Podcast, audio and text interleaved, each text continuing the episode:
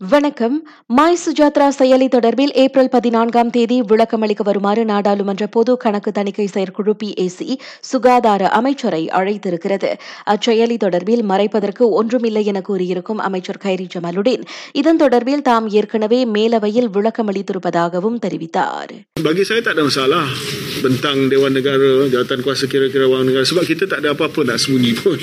Kita bentang saja. Ya. Itulah sebab bila saya dipanggil oleh Dewan Negara, jawatan kuasa kira-kira wang negara, saya pergi. Sebab uh, saya nak bagi keyakinan kepada orang ramai bahawa saya tidak ada apa-apa nak sembunyi. Ya. Sebab bagi saya aplikasi ni penting. Kita guna untuk COVID, kita guna untuk vaksinasi, kita guna untuk macam saya sebutkan tadi uh, VCAC, monitoring people at home.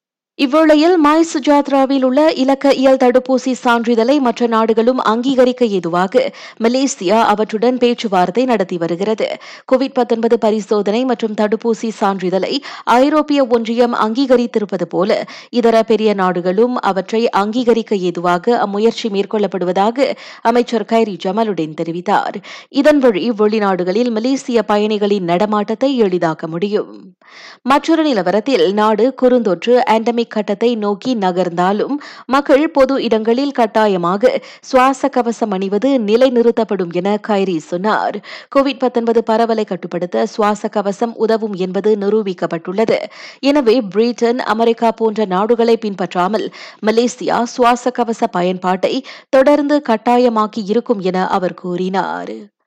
பொருட்களின் விலையை அளவுக்கு மீறி உயர்த்தும் வியாபாரிகள் குறித்து அதிகார தரப்பிடம் நேரடியாக புகார் அளிக்குமாறு பொதுமக்கள் வலியுறுத்தப்படுகின்றனர். அதன் தொடர்பில் சமூக வலைதளங்களில் மட்டும் குரல் எழுப்பினால் போதாது என உள்நாட்டு வாணிக பயணீட்டாளர் விவகார அமைச்சு கூறியது. நான் சௌரியமால் ராயப்பன். வணக்கம்.